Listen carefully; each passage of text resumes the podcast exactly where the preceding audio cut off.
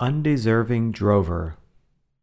The Bible says in Luke chapter 17, verse 10 So likewise ye, when ye shall have done all those things which are commanded you, say, We are unprofitable servants.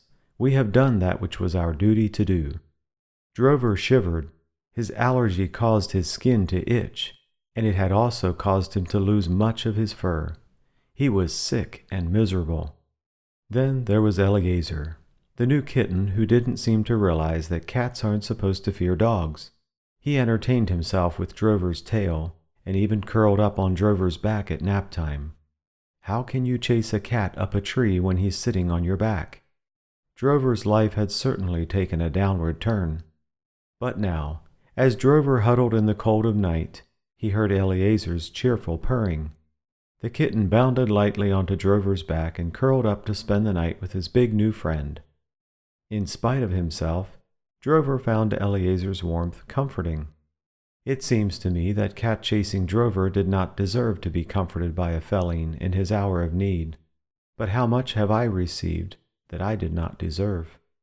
I didn't earn the right to be born into a godly home. I didn't do anything to merit my parents' love and care. I am blessed with a good wife, in spite of making some careless choices when I was young. Aside from the grace of God, I was helpless to receive forgiveness for my sins. Yet Jesus shed his precious blood for me. It is beyond my understanding that I should be a fellow heir with Jesus.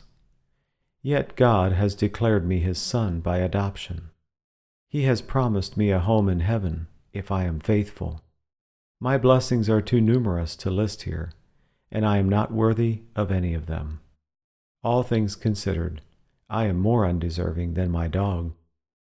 If you would find a humbling way to face the dawn of each new day, just ponder how the Lord has blessed, in spite of our unworthiness.